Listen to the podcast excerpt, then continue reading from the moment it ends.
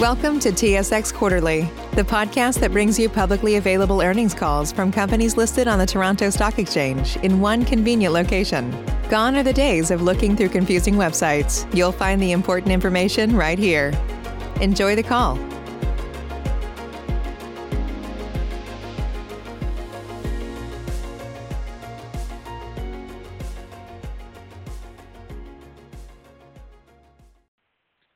Afternoon, welcome to the American Hotel Income Properties REIT LP's Q2 2020 analyst call. At this time, all participants are in a listen-only mode. Following the formal remarks, there will be a question and answer session for analysts only. Instructions will be provided at that time for you to queue up for questions. At this time, I'll turn the call over to Jamie Kokoska, Director of Investor Relations. You may now begin your call, ma'am. Thank you, Jake, and thank you everyone for joining us for our second quarter 2020 results conference call. Discussing AHIP's performance today are John O'Neill, Chief Executive Officer, Bruce Pittet, Chief Operating Officer, and Azim Lalani, Chief Financial Officer.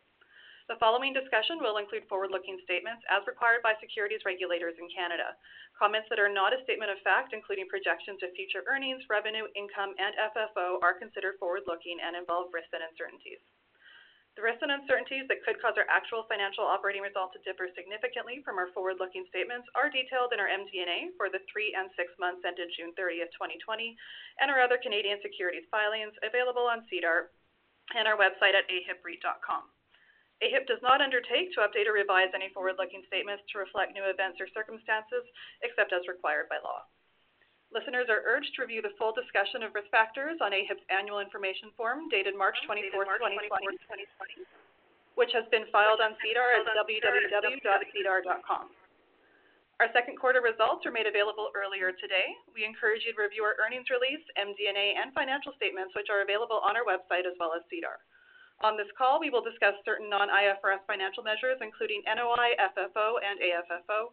For the identification of these non-IFRS financial measures, the most directly comparable IFRS financial measure, and a reconciliation between the two, please see our MD&A. All figures discussed on today's call are in US dollars unless otherwise indicated. I would like to remind everyone that this call is being recorded today, August 7th, 2020. A replay of this call will be available on our website. John will begin today's call with an update regarding recent initiatives and portfolio strategy.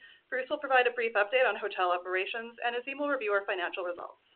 I'll now turn the call over to John O'Neill, CEO.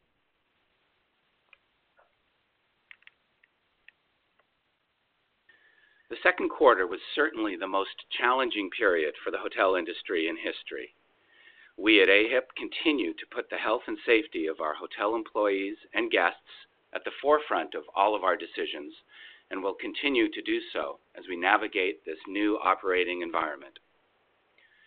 While our financial results reflect the negative impact of COVID-19, we are pleased to see that our portfolio is performing better than our U.S. hotel REIT peers, and our occupancy recovery is well underway. In fact, for the month of July, we recorded 55.3% average occupancy. This, combined with our strong cost-cutting measures, has allowed us to achieve our first cash flow positive month since the worst of COVID-19 impacts were seen in April. We are very pleased to no longer be in a cash burn operating situation, given our much improved occupancy and business performance the last several weeks. This is unique among hotel REITs, most of whom are still burning through cash, and demonstrates the strength and resilience of our select service hotel portfolio with hotels strategically located in secondary U.S. markets. As well, for the second quarter, STR metrics indicate our RevPAR was impacted less by the downturn than the U.S. hotel REIT average, and our market share has grown during the past three months. I'll quickly highlight what we experienced during the second quarter, and then we'll provide a more detailed update on what we've seen in the last few weeks, as that may provide a more meaningful outlook for our business. In April, we saw the most negative impact from COVID-19 measures when average hotel occupancy bottomed out at 21.8%. We took uh, decisive measures to cut costs wherever possible and made the decision to temporarily close or consolidate 22 of our hotel properties. By May, we saw occupancy improve to 33.3% and reopened all of our properties by early June as business levels warranted. In June, occupancy improved to 49%, with all 79 of our hotels open and accepting guests. With these improved revenues and margins, AHIP was able to achieve a positive EBITDA for our hotels in May and June. Within this environment, our second quarter average daily rate declined only 4.3% from last year, due in part to the higher quality hotels we now have in our portfolio, but also with a very diligent approach by our hotel manager in marketing our properties to large government and essential service groups. In total, our Q2 RevPAR declined 57.6% from the same quarter last year, better than the 69.9% decline STR had reported for the entire U.S. hotel sector, and far better than the 88% average decrease that our 12 U.S. hotel REIT peers experienced. As we discussed on our last earnings call, we took decisive actions to significantly reduce our costs and preserve liquidity during the second quarter, which ultimately decreased our monthly cash flow by approximately 14 cash outflow, pardon me, by approximately $14 million through reduced hotel and corporate staffing levels, corporate salary reductions, deferred capital expenditures, suspended FF&E reserve contributions, and suspending our monthly cash, cash distributions, amongst other things. Collectively, these efforts saved approximately $42 million of cash expenses during the second quarter and have positioned us well today to maintain liquidity and generate positive cash flow. As our occupancy levels have improved, we have increased staffing levels at our properties to appropriately cater to improving business levels. However, hotel staffing levels at the end of June still remained at just 44% of pre-pandemic staffing levels. We have also had many discussions with our lending syndicate over the last few months to waive our financial covenants through the first quarter of 2021 and modify covenants through the remaining quarters to the end of 2021. We're pleased to say these agreements are now in place with the added flexibility to our covenants and have increased revolver capacity. Turning to more recent performance and what we saw in July. Weekly occupancy growth has continued over the last several weeks, with the pace of growth starting to moderate compared to what we saw in May and June. It's important to note that we continue to see improving business levels across our portfolio, including in states with high rates of COVID-19. All 79 of our hotels remain open, with an ongoing mix of government, essential service, and leisure travelers safely staying in our hotels. Our hotel occupancy has continued to improve, with average hotel occupancy in July of 55.3%, and our 24 extended stay properties achieving average occupancy of 64.6%. More importantly, July also marked the first month of positive cash flow for us since March. Our hotel performance is rebounding and has turned a corner towards profitable operations just three months after the worst of COVID-19's impact on our sector. While it's still early in the recovery, we have achieved this milestone earlier than many other hotel REITs, which positions us very well as we further grow our liquidity and capture market share. And with that update on our recent initiatives, I'll now turn the call over to Bruce to discuss second quarter hotel operations in more detail. Azim will then discuss our second quarter and financial metrics. Bruce? Thank you, John, and good morning, everyone. This past quarter has been an incredibly difficult time for our industry and for our hotels. We are thankful for all the hard work and the quick and definitive actions our hotel manager, Aimbridge, undertook to safeguard our hotel employees, guests, and our hotel assets. Q2 provided a very complex operating environment, and our focus was on operating hotels as safely and efficiently as possible. The unprecedented loss of demand required unwavering focus on mitigating the cost of operating the hotels while adapting quickly to a new operating environment. Between March 21st and April 10th, we made the decision to temporarily close six hotels, including four Embassy Suites, and consolidate 16 hotels into other neighboring AHIP properties. Although the impacted properties still had on-site staff presence 24 hours a day, these actions allowed us to quickly reduce our operating footprint and expenses. Our 57 hotels that remained fully open during all of Q2 have been operating on a skeleton staff, especially through April and May. In Q2, we saw two major demand drivers in our hotels. Early in the quarter, we began to see essential service business, medical, traveling nurses, government, and logistical group demand. Closer to Memorial Day, we saw a strong uptick of the leisure segment. As demand improved, we were able to reopen all of our hotels by mid-June and three of our closed Embassies by the end of May.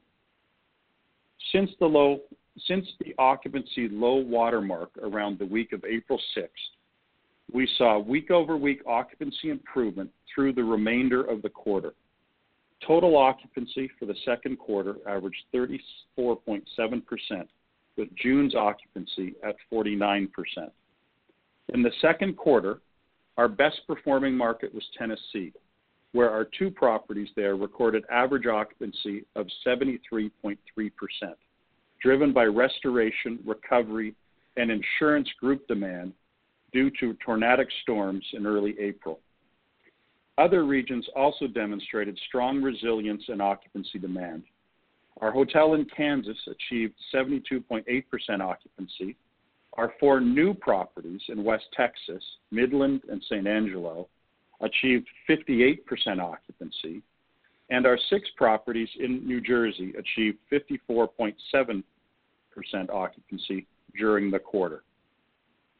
Our five Embassy Suites hotels, which are generally located in larger secondary markets and have exposure to meetings and conference business segments, were the most challenged properties in our portfolio, with four of these hotels closed to guests for approximately seven to nine weeks during the quarter. As with the broad industry, AHIP's 24 extended stay properties were the best performing segment within our portfolio, averaging 54.1% occupancy during the second quarter, with an average rate of $106.05. Our 10 Residence Inn by Marriott hotels led the performance within this segment with an aggregate occupancy of just under 66%. In fact, our 24 extended stay properties accounted for 49% of the revenue we generated in the second quarter. Average daily rates across our 79 hotels only uh, declined only 4.3% during the second quarter relative to the same period last year to $95.13, helped in part by having a higher, higher quality hotels in our portfolio this quarter. On a same-store basis, AHIP's original 67 premium branded hotels saw ADR decline 20.3% to $92.47. Our 12 hotels acquired in December 2019 have proven to be some of the best performing assets in our portfolio. Eight of the 12 hotels are extended stay properties, which, as mentioned, has been the strongest performing segment. From an occupancy and rate perspective, these 12 hotels outperformed the rest of our portfolio, running 45.3% occupancy in Q2 at $108.31 ADR. RevPAR index for these properties during the quarter was an impressive 168, with 100 representing fair market share. As John previously mentioned, RevPAR for the second quarter declined excuse me, 57.6% compared to the same period last year. When we compare the performance of the 79 hotels in the second quarter to the same period last year, RevPAR declined 61.6%. In both instances, a significantly better result than what other hotel owners have recently reported and the 69.9% decline STR is reporting for the entire U.S. hotel sector. Our Q2 STR performance demonstrates the relative strength of our portfolio and how we are better positioned than most to withstand this downturn with a portfolio of select service, drive-to hotels in secondary markets, and with the benefit of 30% of our portfolio in the extended stay segment. The STR RevPAR Index, which compares RevPAR performance of our hotels with their identified direct competitive set, indicates AHIP's 79 branded hotels significantly outperformed their direct competition with an average index rating of 136 during the quarter, up from 118 in the same quarter last year. Oper- Operationally, our hotel manager has been diligent in adjusting to state, local, and brand health and safety requirements and recommendations to ensure the well-being of hotel employees and guests. In March, all of our food and beverage outlets and breakfast rooms closed to ensure sufficient social distancing and to meet COVID-19 health and safety protocols. As a result, food and beverage revenues for the second quarter were suppressed and will remain challenged throughout 2020. Our hotel manager and brand partners have made every effort to ensure the health and safety of our hotel guests and employees. Not only have social distancing protocols been put in place, operations in our hotels have changed significantly. Housekeeping is not being provided on a daily basis for occupied rooms unless requested, and complimentary services have been significantly altered. Cleaning processes have been updated with more frequent cleaning of high-touch public areas, procedures to ensure physical distancing, and most recently, a requirement for all staff and guests to wear masks when inside public and shared spaces of the hotels. We believe these protocols will stay in place for the remainder of 2020 and anticipate the operating model of our hotels will look different going forward compared to historic norms. In March and April, we took quick action to reduce operating expenses wherever possible, including a dramatic reduction of our staffing model, which had reduced headcount by as much as 70%. As hotels have reopened and occupancy has improved, our staffing levels have been cautiously adjusted to meet the needs of growing business levels. Today, our hotel staffing levels are approximately 49% of pre-pandemic levels.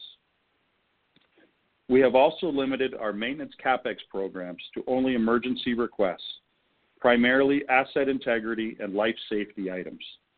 We have deferred all previously planned hotel renovations for 2020 into future years, as agreed to by our brand partners.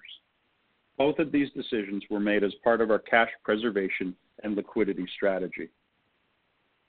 With the growth of the leisure segment, we have we have seen a shift of peak occupancy in our hotels from midweek to weekends.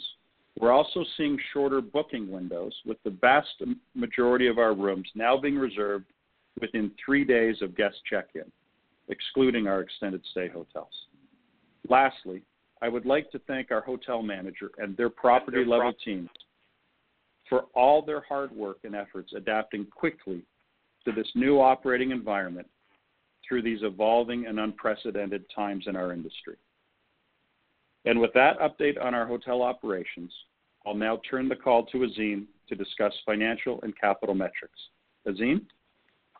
Thank you, Bruce. Good morning, everyone. While ADR declined only 4.3% compared to the second quarter last year, COVID-related occupancy declines led to an overall RevPAR decline of 57.6%. This, coupled with lower food and beverage revenues, resulted in a 69.7% decline in total revenues to $27.3 million. Despite the significantly lower revenues, AHIP was able to generate positive NOI during the quarter. NOI declined to $4.3 million, and NOI margins declined to 15.8%. The loss and comprehensive loss for the second quarter was $20.8 million, compared to net income of $5.8 million in the second quarter last year. Contributing to the reported loss this quarter was lower operating income, and approximately 3.7 million dollars of non-cash impairment charges related to three hotels. Diluted loss per unit for the quarter was 0.26, compared to diluted income per unit of $0.07 last year. Diluted FFO per unit was negative -$0.12, down from $0.23 last year, and diluted AFFO per unit was negative -$0.11, down from $0.21. It is important to note that our portfolio has changed quite significantly during the past 12 months, with the sale of 45 economy lodging properties and the acquisition of 12 premium branded hotels at the end of last year. As a result, our same property results represent the 67 hotels owned continuously since January 1, 2019. For the quarter, same property revenues declined 68.9% to 22.3 million dollars, and same property net operating income was 2.8 million dollars, down from 26.6 million dollars in the second quarter last year, reflecting the impacts of COVID-19. For the first six months of 2020, total revenue declined 47.7% to 89.1 million dollars due to occupancy declines beginning in mid-March, when the pandemic began impacting the U.S. hotel market.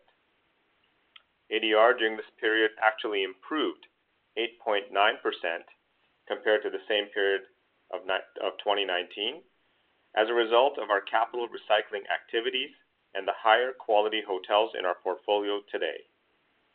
RevPAR for the first six months declined 30% to 51.87 dollars. Despite the significant revenue declines, net operating income for the first six months was positive at 22.2 million dollars, with NOI margins declining 9.2 percentage points to 24.9%. The loss and comprehensive loss for the first six months of 2020 was 33.4 million dollars, including 5.5 million dollars of non-cash impairment charges on four hotels since January. FFO for the first six months of 2020 was negative negative 4.4 million dollars, or negative 0.06 per unit, and AFFO was negative negative 5.1 million dollars, also negative 0.06 per unit. Turning to capital and liquidity metrics, as of June 30th, AHIP had unrestricted cash balances of 27.1 million dollars, restricted cash balances of 28.8 million dollars, and available revolver capacity of approximately 11.4 million dollars. I wanted to highlight some of the liquidity-enhancing initiatives undertaken during the quarter. We completed an amendment to our credit facility agreement, where we negotiated covenant waivers through the first quarter of 2021 and modified waivers through December 2021. At the same time, we increased our available capacity on our revolver by 11 million dollars. We are appreciative of our relationship with our lending syndicate to help us manage through this challenging period. We also completed negotiations with our CMBS loan servicers that allowed us to utilize restricted cash reserves to fund debt service for the next 90 days, as well as a deferral on funding FF&E reserves for 90 days. So far, we have signed agreements addressing 12 out of our 20 CMBS loans, which represent about 400 million dollars of our total CMBS loans. We expect to sign agreements on similar terms on the remaining 180 million dollars of CMBS loans in the coming weeks. The total immediate cash benefit of these negotiations is approximately 9.4 million dollars. During the second quarter, we also received approximately $9.9 million of U.S. government-guaranteed loans under the CARES Act to offset the COVID-related impacts to the hotel business. These loans can be forgiven if utilized in a prescribed manner for specific expenses, and we will be working with our hotel manager to maximize the amounts forgiven in the coming weeks. At the end of June, we had a weighted average remaining term on our total debt of five years and a weighted average interest rate of 4.54%. We don't have any immediate debt maturities with our first loans maturing in June 2022. We are also current on all of our debt service payments, and we're compliant with all of our lending agreements for the quarter ended June 30th, 2020. As we mentioned on our last call, we expected to reach cash flow breakeven after debt service once we hit a sustained 50% occupancy level.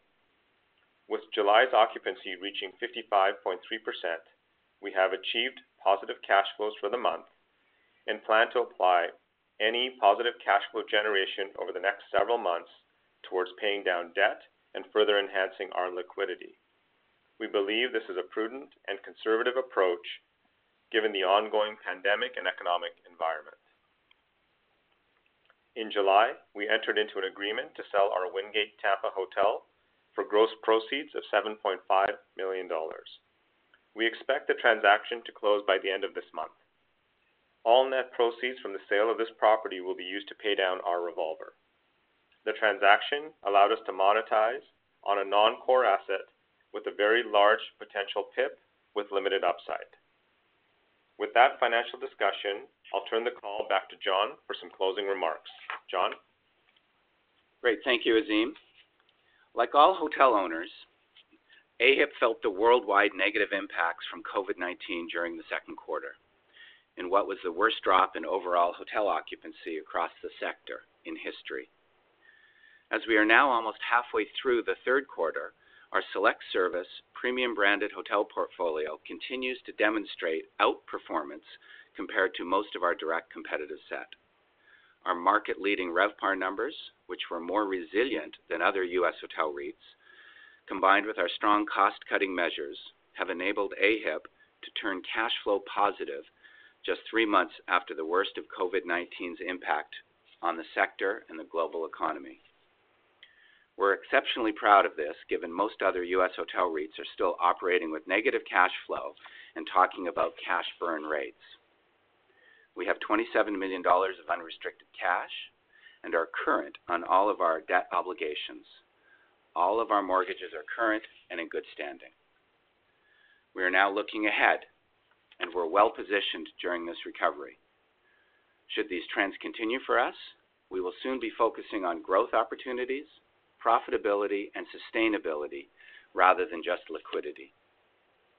Our strong portfolio of select service hotels in strategic secondary markets has proven to be resilient and less impacted by these unprecedented times and events, and we will be recognized by investors as we return to a normalized market valuation.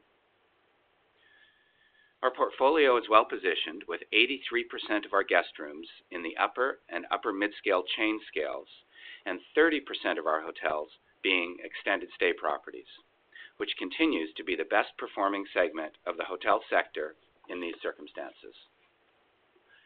I would like to thank our hotel manager, all hotel staff, our lending partners, and fellow unit holders for their continued support and patience over these last several months. We are committed to doing everything we can to ensure we emerge with a stronger market position when more normal economic conditions return. We will also continue to do everything we can to properly protect the health and safety of our hotel employees and guests in these circumstances.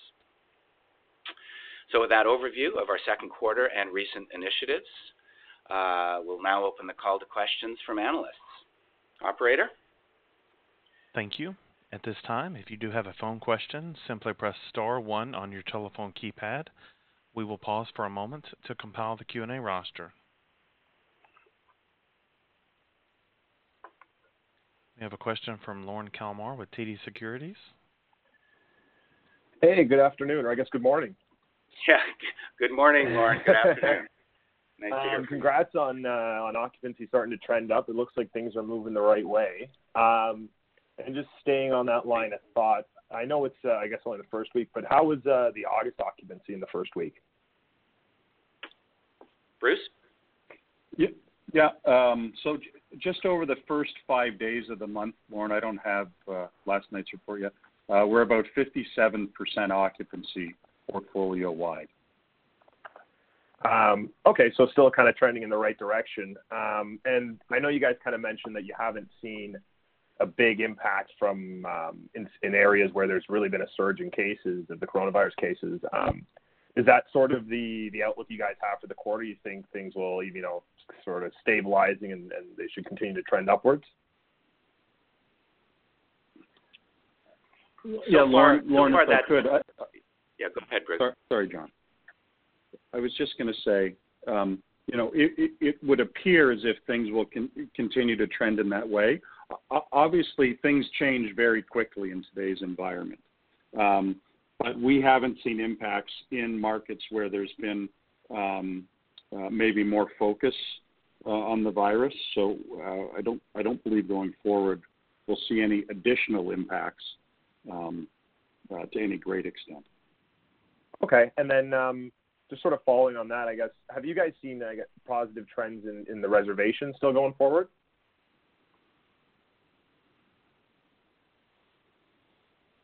Bruce? Yeah, um, Lorne, it, it's one of the interesting things that's really happened over the last three or four months. Our booking window is in, incredibly close into guest arrival. So it's very difficult for us to get any sort of real horizon. Um, for our select service hotels, the booking window is zero to three days prior to arrival. Uh, for our extended stay hotels, it's more like five to seven days. Um, and and really with the lack of group and conference business, right, which is typically biz- business that books, you know, fairly far out, we don't have great visibility on the horizon today. So our operator, our manager, has to react quite quickly to uh, to changes in, in business demand. Like, not making anything on easy on you guys, eh? Um, and then are are I know you guys had mentioned sort of the large groups, the governments and healthcare workers had had buoyed occupancy a bit through the worst of things. Is is there still an appetite? Is there more of those reservations coming in, or is it mostly um, growth in leisure travelers that's driving the occupancy gains? Uh, John, if, if, if I could, I'll, I'll, I'll take this as well. Um, uh, certainly, we've seen leisure grow um, since just before Mc- uh, Memorial Day, but we continue to see demand from these essential service type group requests. So that hasn't really waned much. It's uh, it moves around a little bit, um, but but from a portfolio perspective, we see that we continue to see the demand, and and there's nothing that suggests we won't con- continue to see this sort of essential service work demand going forward. And and then just one last one on this. Uh, is, do you guys have an idea of sort of what percentage of the occupancy is made up of the the groups versus leisure? Uh, I don't know that off the top of my Okay. head. We can do a little homework and talk to our, our manager uh, about that. Sure. Yeah, I just wondered. I figured that would kind of, if things do get uh, bad again, that would sort of provide maybe a nice floor for you guys. And then just one last one, uh, maybe for for John. Um, any plans on, or what's your thoughts on reintroducing uh, the distribution? Well, that's that's a good question. Uh, you know, I think really in, in consultation with our board, once our you know once our business returns, business levels return to a sustainable level, we'll clearly revisit our reintroducing our distribution policy. I absolutely would would love to be doing that. Uh, I, really, at this point in time, the pandemic's still underway and business levels still uh, moderated to, to some degree, of course. Uh, We Mhm. believe paying down our debt, further enhancing our liquidity uh, right now is the right course of action. So um, I, th- I think the, short answer is when our business levels return to a more sustainable level, uh, in consultation with our board, then clearly it's our hope and intent to reintroduce a distribution.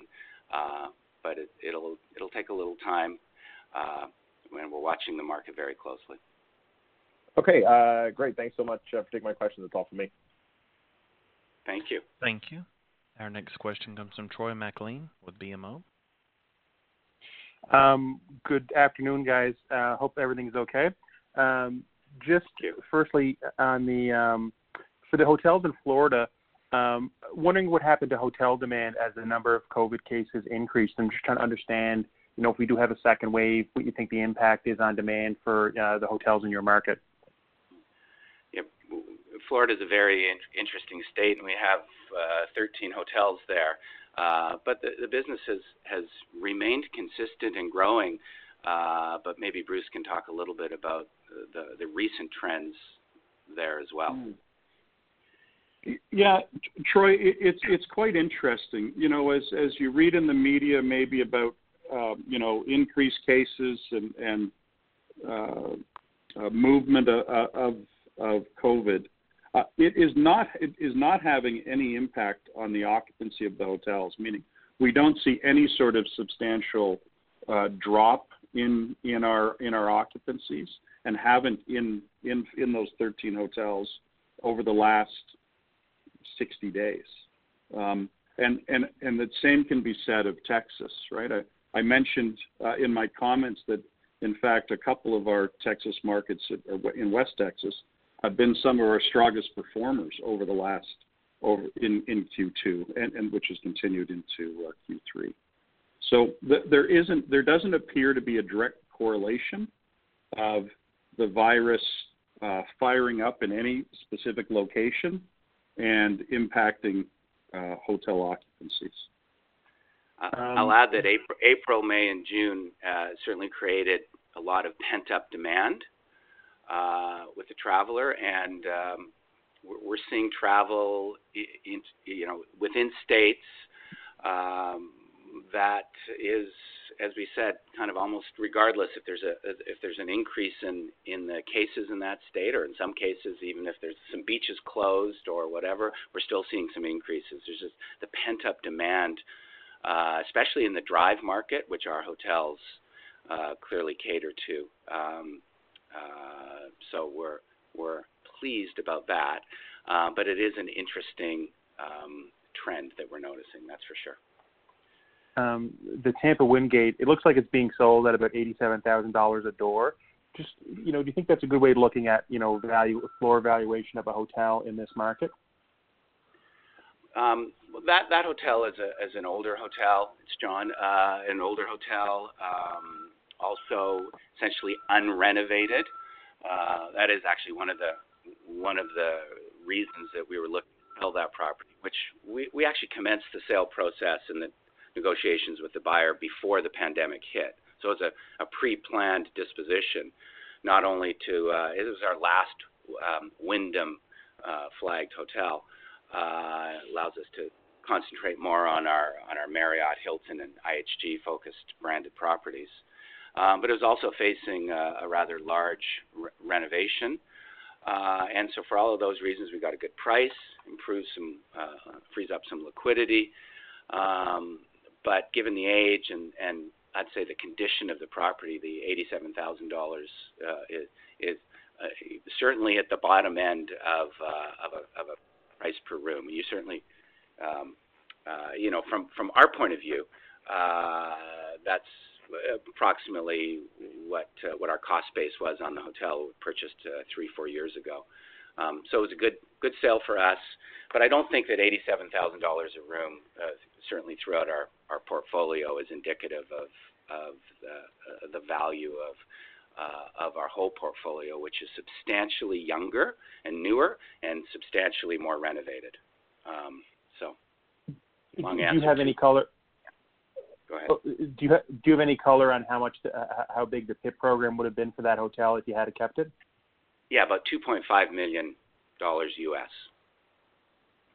and and um, uh, and due this year to to do it. So.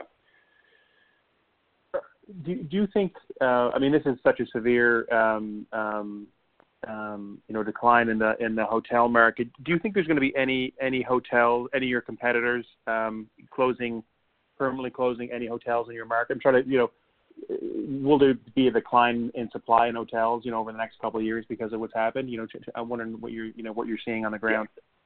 Couple of things. I think I think the the larger publicly traded U.S. hotel REITs and, and public hotel companies, uh, by and large, will not be closing hotels. Uh, but we will see some modest closures throughout the, the country uh, with more independent hotel owner operators who maybe are are over levered and, and unable to uh, to you know, withstand, I guess, this market downturn. And some of them aren't just permanently closing and you know getting bulldozed; they're repurposing into into different uses, uh, residential, uh, seniors housing, etc. So we're seeing a little bit of that. So we are overall expecting um, some rooms essentially out of inventory, some hotels out of our comp set uh, in the years going forward. But there is still a, now a more modest uh, new construction pipeline of new properties, essentially properties that were planned and had started before the pandemic hit that uh, that will open into 2021. But but clearly the smallest new supply levels of properties that we've seen in many many years. So um, from our point of view, uh, that bodes well. Uh, less competition in the market when the markets do, you know, return to a more stabilized nature. So, our large competitors will not likely be closing properties, but sm- small, small independent properties around the country, uh, that is happening and, and will continue to happen. So, um, that's helpful. There was a slight oversupply and um, uh, better for us with newer renovated properties and and uh, and a little less competition. Um, overall, you were cash flow positive uh, in July. Um, you're just wondering, was there any hotels or markets that were still cash flow negative? Well, at the and and uh, I'll have Azim jump in in a minute, but at the hotel level, um, you know, for the for all 79 properties at the hotel level, we were actually yeah cash flow positive, uh, NOI positive uh, in in uh, in the entire quarter and in, May and June specifically. Um, you know, adding in corporate expenses, of course, overall we we sort of need to be at about 50% occupancy at these average rates to be sort of overall cash flow positive as a company. So the the the I guess the quick answer on what hotels in that quarter I'd say is is our um, our five Embassy suites. We had four of them closed uh, for a good part of the second quarter. There are only properties that are really group uh, focused. Uh, so those properties were were not cash flow positive throughout the quarter. We kept one open the entire one of the five embassies open the entire quarter in Dallas Fort Worth Airport. So, um, Azim, do you want to add anything to that? Uh, no, that's that's correct, John. Um, certainly the the two Ohios, uh, or the three Ohios and uh, and Tempe were the were the most challenged ones, because um, they had they were averaging occupancy in the mid 30s to 40 percent range, um, and they were closed for for part of the quarter. Yeah. that's it for me. I'll turn it back. Thanks for the color. Great, thank you.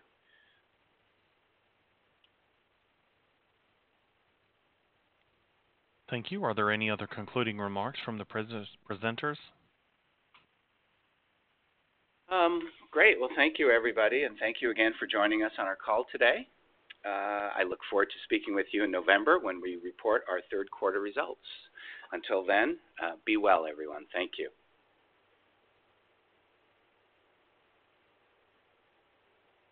Thank you. That now concludes the presentation. You may now disconnect.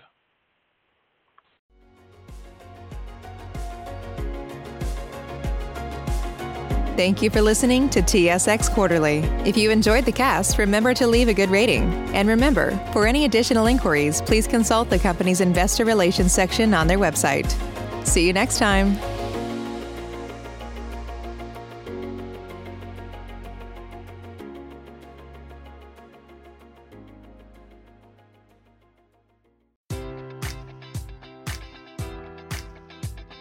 Enjoy all your favorite sports like never before at BetMGM. Sign up using code Buckeye and receive up to $1,500 back in bonus bets if you don't win your first bet. When you register with BetMGM, you'll get instant access to a variety of parlay selection features, live betting options, and the best daily promotions in the business. And with BetMGM at your fingertips, every play and every game matters more than ever. Place your money line prop, or parlay bets with the king of sportsbooks today. Sign up using code Buckeye and receive up to $1,500 back in bonus bets if you don't win your first bet.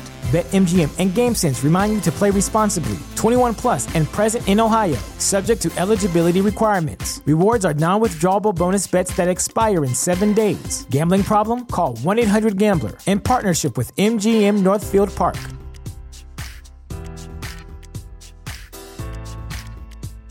Sick of being upsold at gyms? My guy, you're currently a base member? For $90 more, I can upgrade you to our Shred membership. For 130 more, you'll be a Swole member. And for just $300 more, you'll reach Sweat Platinum. At Planet Fitness, you'll get energy without the upsell. Never pushy, always free fitness training and equipment for every workout. It's fitness that fits your budget. Join Planet Fitness for just $1 down and $10 a month. Cancel anytime. Deal ends Friday, May 10th. See Home Club for details.